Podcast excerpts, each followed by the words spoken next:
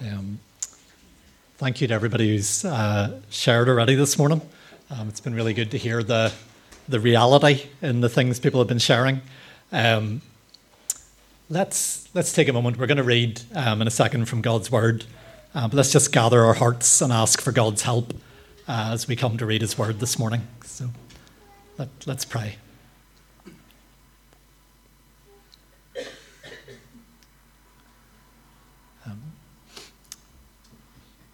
Father, thank you that we can sing those words together and mean them and say that you are altogether good. Um, thank you that even when our faith is wobbly and weak, um, you are completely trustworthy. And we can lean the weight of our lives um, entirely on you. And Father, as we, as we open up your word this morning, we want to come and ask for your help and your wisdom. Um, and Father, maybe especially on this uh, Pentecost Sunday, as Christians around the world um, are giving thanks for the gift of your Holy Spirit.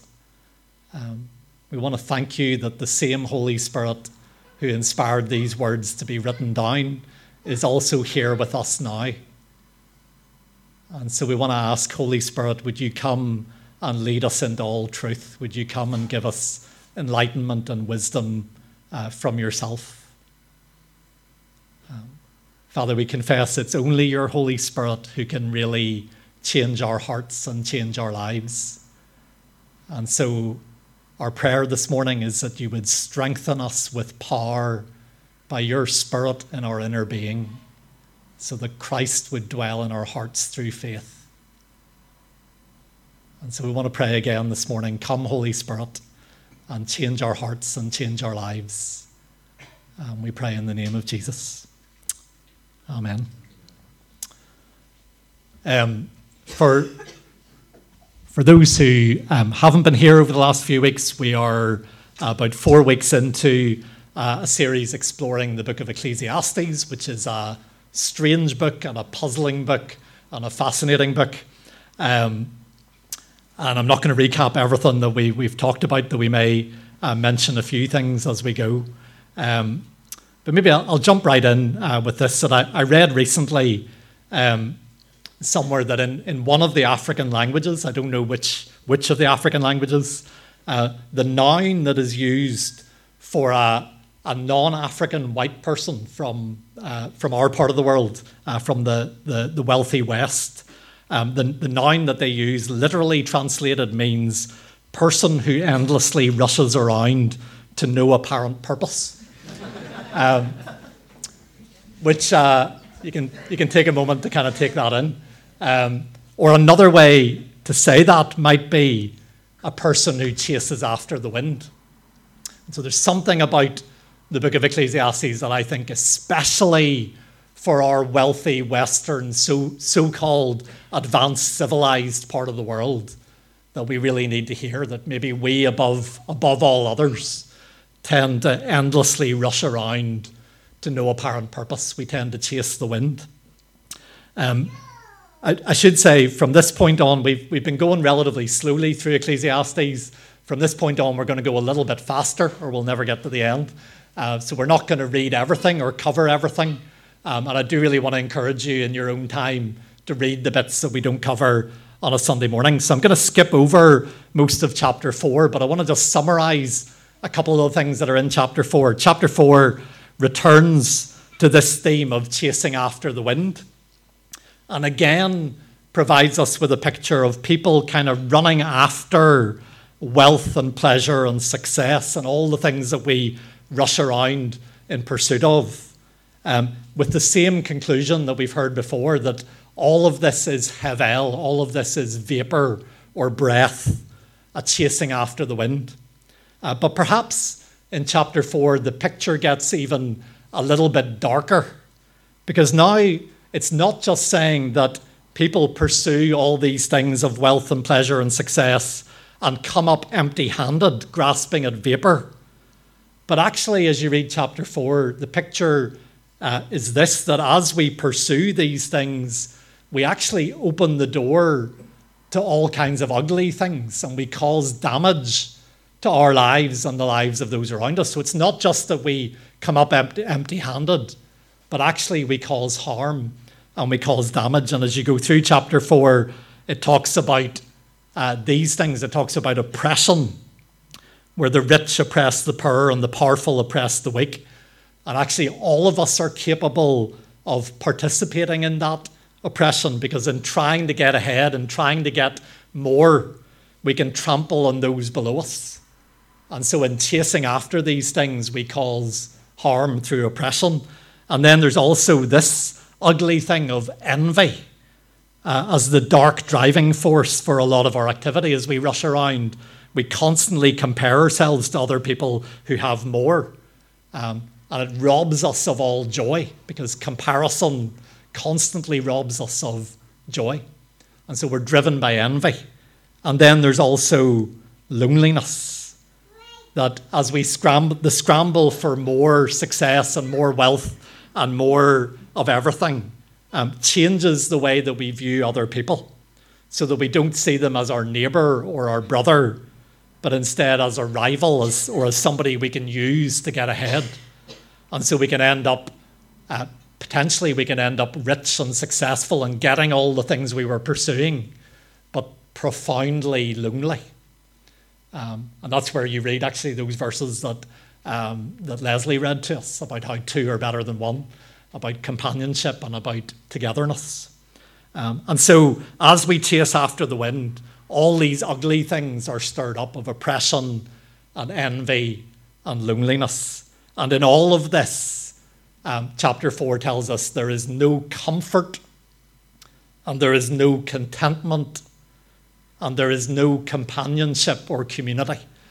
And yes, I did just give you three letters or three words all beginning with the same letter, so I feel like a real preacher now. Um, there's no comfort, there's no contentment, and there's no companionship or community um, in all of our chasing after these things. Um, so take some time with chapter 4 yourself this week and uh, listen to the, the wisdom of what it's saying. Um, but I want to come um, after that picture of all that restless running around after nothing in particular and coming up empty handed. Um, we come in the book of Ecclesiastes to, I think, a really quiet moment of invitation. The, the rushing around stops for a moment and we hear uh, a word of quiet wisdom.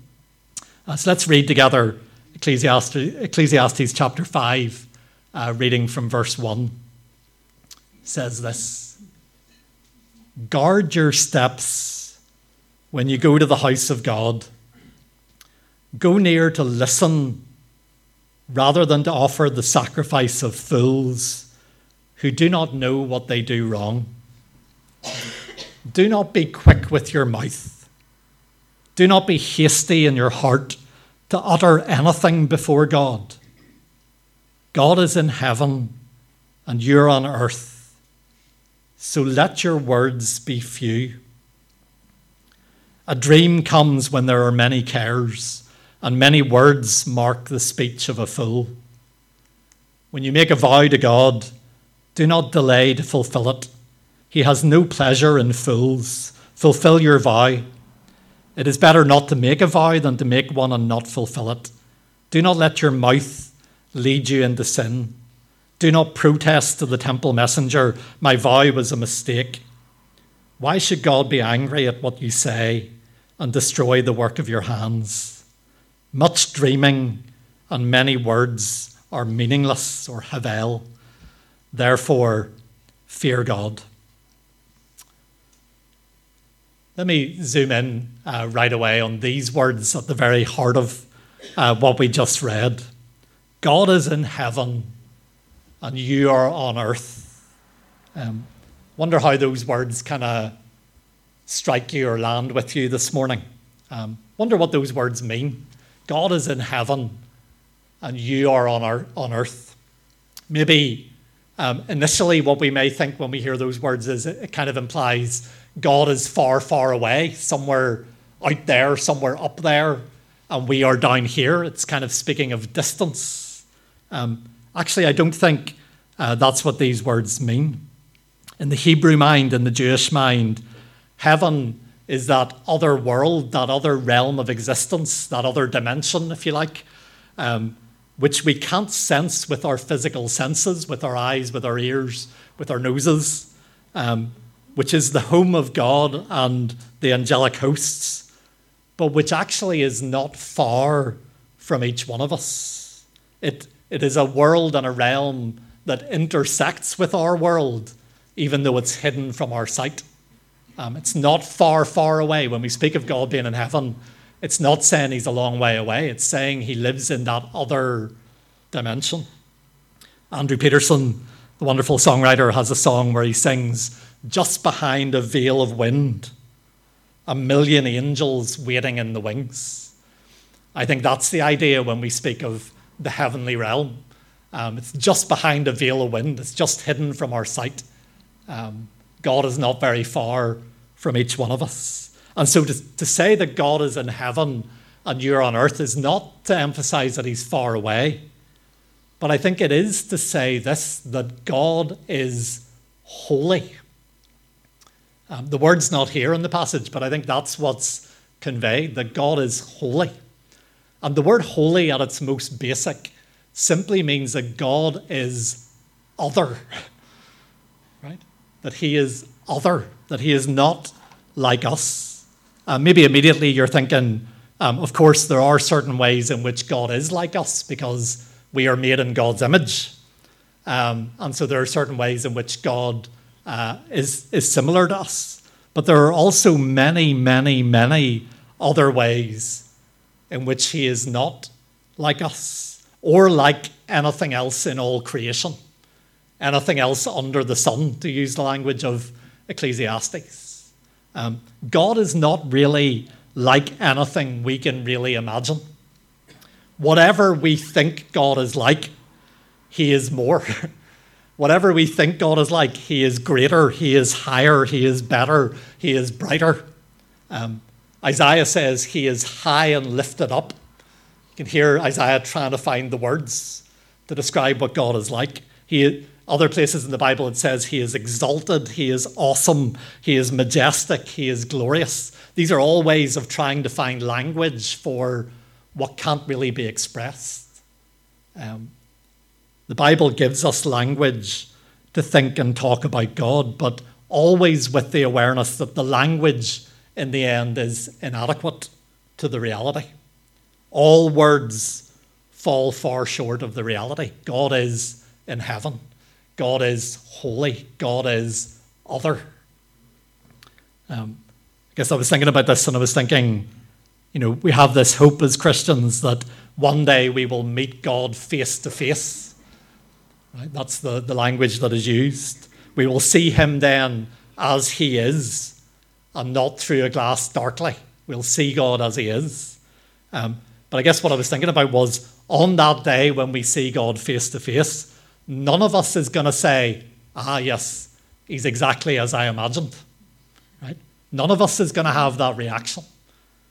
We're going to realize that many of our thoughts and ideas and imaginings about God were wildly wrong. That's going to be pretty hum- humbling. um, and also that those that were right were wildly inadequate. Right? That's what we're going to realize in that moment. Um, Annie Dillard, um, in a very memorable passage, a Christian writer, says if we had any idea what we meant when we say the word God, we would give out crash helmets to everybody coming to church um, instead of ladies' hats. Um, and the ushers would give out life vests and signal flares and lash us to our pews if we'd any idea what we meant when we say the word God. We've no idea, she says, what power we so casually invoke. We chatter about God casually. but We've no idea what kind of power we're invoking. She says we're like children playing with chemistry sets and mixing up a batch of TNT to kill a Sunday morning. We've no idea um, what we mean. Um, we can't imagine um, what's involved. Maybe I want to suggest every now and then in our lives, um, and you can, you can um, sort of reflect on whether this is true for you. Um, every now and then in our lives, we get a little glimpse of the reality of who God is in His holiness, in His majesty, in His glory, in His high and lifted up upness. Um, and it can happen sometimes in a worship service in church, or it can happen when you're at the top of a mountain or looking at the stars, or it can happen just in a quiet moment as you're going about your life. It can catch you by surprise. But you get a little glimpse of the reality of God. The veil gets pulled back just for a moment. You get a glimpse of His majesty, His brightness, His glory. I wonder, has that ever happened to you? Um, whenever that happens, whenever we get a little sense of what God is like, that God is in heaven and we are on earth, um, how should we respond? How do you respond as a human being when you get a little bit of a sense of the reality of God? Um, and I think this little passage that we read um, directs us very gently towards three really appropriate ways to respond when you have a sense of the majesty of God. How do you respond? Um, three very simple things. First of all, let your words be few. Some of you are now hoping this will be a short sermon. Um, I'll take my own advice. Um, when, when we see what God is like, we will talk less. Not a really interesting thing to note. We will not be quick with our mouth. The book of James says all of us should be slow to speak. Um, and I guess I've been reflecting, I think our, our religious culture um, tends to be very talkative. We talk a lot, and we fill our meetings with lots of words um, in songs and prayers and sermons and discussions. Uh, and of course, there is a place for all of that. Um, Ecclesiastes itself says there is a time to speak, so there is there's a time for all of that. But there's also a time to be silent. And maybe maybe we're not so good at that.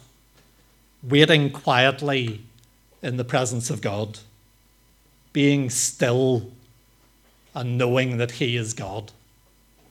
Um, I think that kind of silence is really, really good for your soul. To wait quietly before the Lord.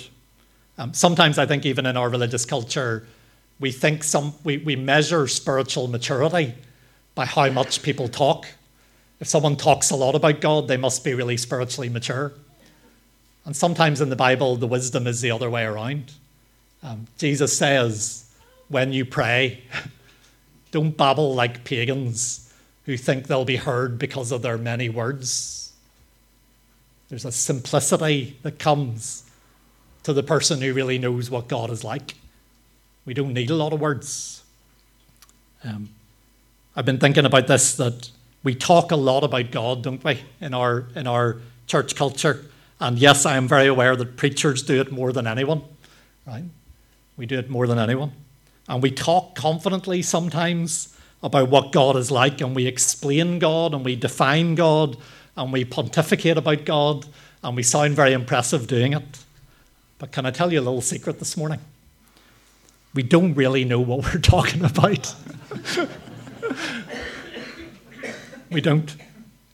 If God showed us right now just a tiny glimpse of His glory, the first thing we would all do, including me, is we would just stop talking. And, uh, and for me, I think there's a, there's a freedom and a joy in realizing that. God, God encourages us to talk to each other about Him, and it's good that we do that. But there's a freedom and joy when we realize all of our best attempts to talk about Him fall way, way, way, way short of the beauty, of the glory, of the reality, of the majesty of who God is. So I wonder if we need to allow more time among us for silence, maybe in our church services on a Sunday morning. Um, sometimes, even in MCF, we, uh, we say that was a really good open time this morning. And by a good open time, we mean lots of people talked and shared. And I love that too. I love when we hear from lots of different voices. Um, wonder could it be a good open time when we just sit in silence and are overawed by a sense of the weight of the glory of God among us. Be still, the presence of the Lord, the Holy One, is here. Um, wonder what it'd be like to allow a little more room for silence in our home groups when we meet together. We do lots of talking and sharing life and praying and discussing. Just to say, let's just sit in quiet and be aware that God is here. God is in the house. What would that be like? Um, maybe even in our quiet times. For some of us, quiet time is uh, not the, the accurate word because we fill our quiet time with lots of chatter. We're talking to God and we're it's chatter, chatter, chatter, words, words, words. Actually, what would it be like just to sit and be still and know that He is God? Um, do we need a little more room in our lives for quiet when we recognize the reality of God? Um, the words dry up. We're stunned into silence. Here's a second thing. When we recognize that God is in heaven and we are on earth, and we have a sense of His holiness, uh, we go near to listen. This is kind of the flip side of the coin. Whenever we speak less, it creates space for us instead to listen. Um, that is why we come to the house of God. Um, this is basic and essential to a healthy spiritual life. And so, whenever James says we should be uh, slow to speak, he also says we should be quick to listen. This is the flip side. Um, I don't know if you know from, from Old Testament times right down to today, um, there's a, a, prayer which Jewish people have prayed morning and evening. Uh, they call it the Shema. Um, and it comes from Deuteronomy chapter 6, verse 4. Um, and it begins with the words, Hear, O Israel, the Lord our God, the Lord is one. And then it goes on to, to, to quote those famous words about you will love the Lord your God with all your heart and all your soul and all your strength. But did you notice how it begins? That prayer for when you rise and when you go to bed. It begins with the word hear or listen. The people of God in the Old Testament understood that they were to be, above all, a listening people, a people whose ear was tuned to hear God. And again, I find myself wondering um, are, are we known as a, a listening people? Um, maybe as Christians in our culture in Northern Ireland, sometimes we are known for talking. We, all, we always seem to have plenty to say. But God's people are to be, above all, a listening people. Um, I think that begins with listening to God, but it also spills out into making us people who listen attentively to those around us. It gives us a humility of posture. We are people who listen. We're quick to listen and slow to speak.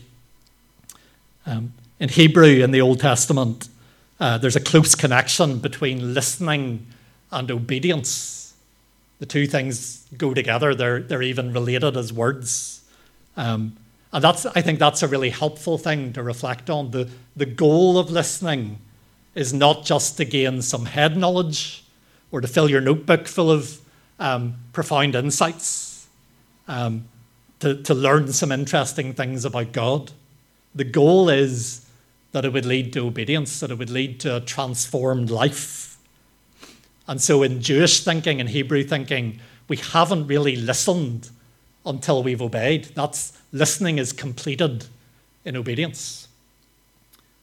And so, again, I found myself wondering as we think about our church life, maybe, and all that we do together, um, what difference would it make if each time we came together, we came near um, not so much to talk, but to listen? Um, sometimes we can come to church um, as critics and consumers. Uh, we can go home in the car afterwards saying, What did you think of church today? And we can say, Well, I liked that bit. I didn't like that bit. That bit was a bit random um, whatever. We could we it's like it's like critiquing a movie on the way home from the cinema. But none of those are the are the key question. What is the key question? What did you hear today from the Lord? Even in the most random or most boring church service, God is speaking. And the question we need to be asking each other is what did you hear today? Did you hear a word from the Lord? And then the next question is what are you going to do with it as you carry it into your week? We're not here to be critics and consumers, we're here to be listeners who hear the word of God and then take, carry it into our lives. Um, sometimes, even when we come to the Bible, um, we, we come to the Bible and we come to read the Bible and we come to study the Bible and we come to discuss the Bible. But I don't know if you've ever noticed that even in those sentences, we are the subject and the Bible is the, the object. I am reading, I am studying, I am discussing, but it's me in control. The Bible itself tends to talk instead about hearing the word of the Lord. That puts us in the place of the object. We, God is saying something, and I'm not in control, I'm not in charge. Um, and I think there's a world of difference sometimes between simply reading the Bible and listening to the word of the Lord. It's worth checking our heart to see what, what is it I'm doing? Am I just sucking up lots of information which can make me look smarter and look good and look spiritual? Or am I sitting in humility to hear the word of God and to allow it to transform my life? When we realize who God is, we'll let our words be few. We'll go near to listen. And then the third thing is this um, the shortest one comes at the very end of our reading. We will fear God. Um, in, in, many ways, this is at the very heart, I think, of all that we've been talking about this morning. Um, it's, a, it's a repeated theme in Ecclesiastes, and you'll see it come up um, uh, several times more as we go.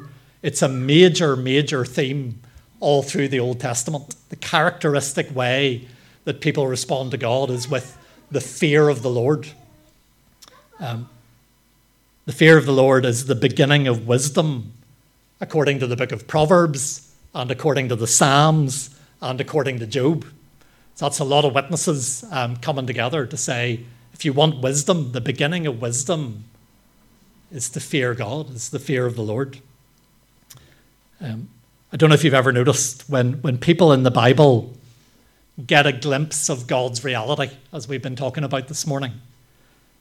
What is their first response?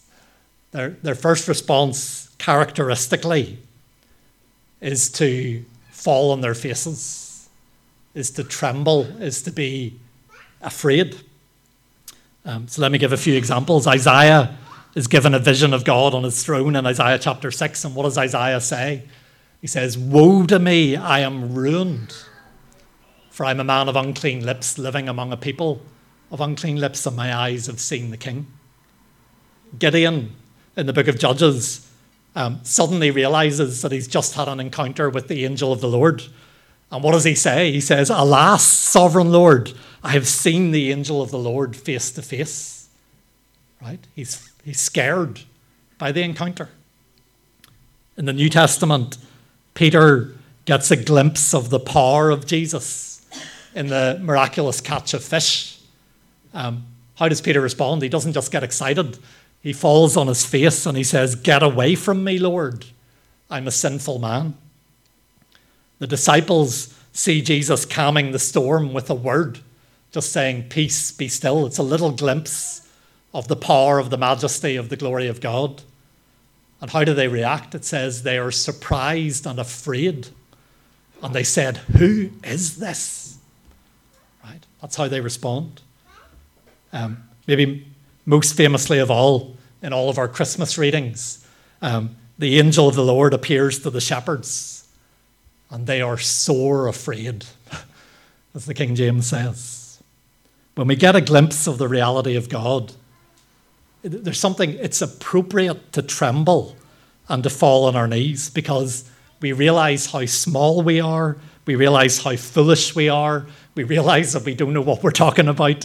We realize how sinful we are, how grubby we are in the presence of God's light. And we're aware that we could be consumed by the fire. And so we tremble. But I hope you've also noticed that as we read through the Bible, in nearly all of those stories, one way or another, that moment of fear and trembling is followed by a moment that could be described as a moment of gospel, of good news. So an angel flies to Isaiah and touches his mouth with a coal and says, Your guilt is taken away, your sin is atoned for. The angel says to the shepherds, Don't be afraid. I bring you good news of great joy for all people. Um, the book of Lamentations I, really memorably says, Because of the Lord's great love, we're not consumed. Right? We could have been burnt, burnt up by the fire. Because of the Lord's great love, we're not consumed. We find that instead, when we come to Him in faith, we are forgiven and we are welcomed and astonishingly, we are invited to come near. Right? We're invited to come near the God, the God who the Bible says lives in unapproachable light. We're now invited to approach. We're invited to come near. And that was true even in the Old Testament. There's a lot more grace and mercy in the Old Testament than most people realize. Uh, the repeated refrain in the Old Testament is the Lord is gracious and compassionate, slow to anger, and abounding in love. That's the chorus that keeps breaking out in the Old Testament. But especially when we get to the New Testament, in Jesus, that gospel good news becomes really loud and really clear. Because in Jesus, the Holy One has come near to us and made a way so that now we are invited to come near to God. Um, and actually, the New Testament says we're not only invited to come near, but we're invited to come near with freedom and with confidence. Isn't that an extraordinary thing to say? So, one minute we're trembling with fear in the light of God's holiness and brightness and glory and majesty and wanting Him to go away. And the next minute, He is inviting us not only to come near, but come near with boldness, come near with freedom, come near with confidence, come near as dearly loved children who can call God Abba, Father. Come near as friends of God. Isn't that an extraordinary thing? Um, it's only, in a sense, when we realize uh, the full brightness and majesty and glory of who God is that we realize how amazing grace is that we're invited to come into that kind of intimacy with God. Um, I hope it's really clear. I hope you can see that whatever it means for us to fear the Lord, it doesn't mean to be continually scared of God.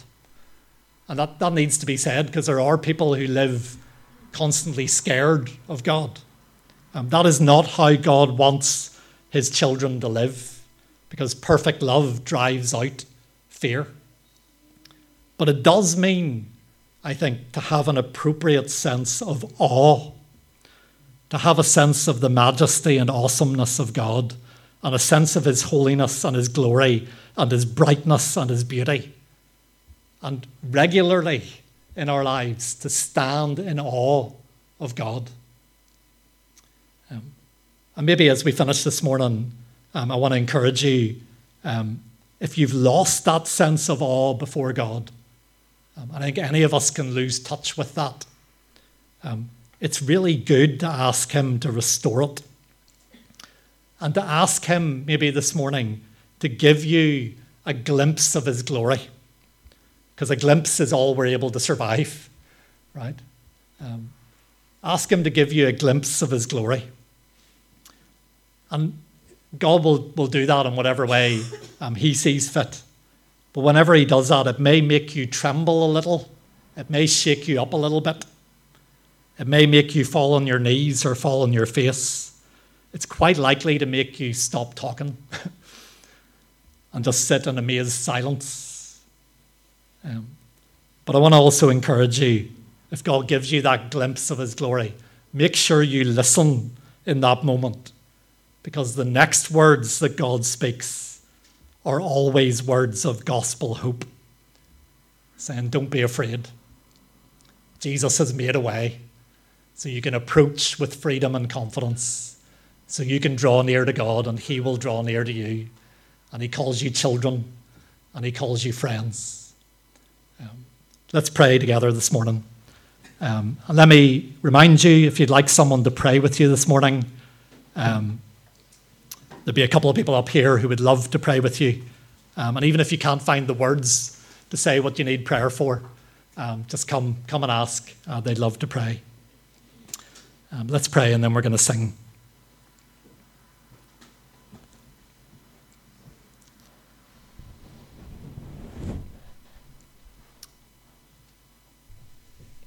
Father, I want to pray that you would forgive us whenever we, um,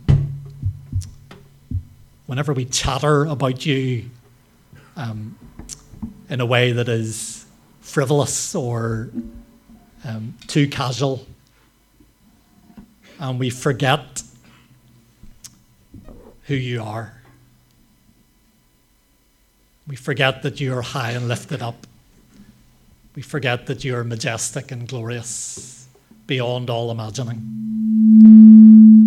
We forget that you are holy.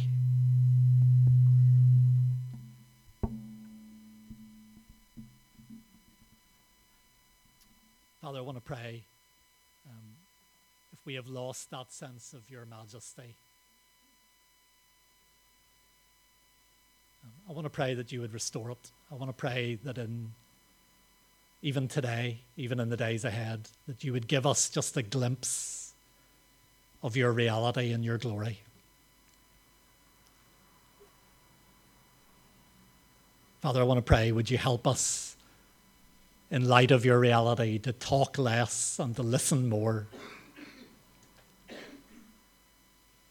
Father, help us to live with an appropriate sense of awe before you.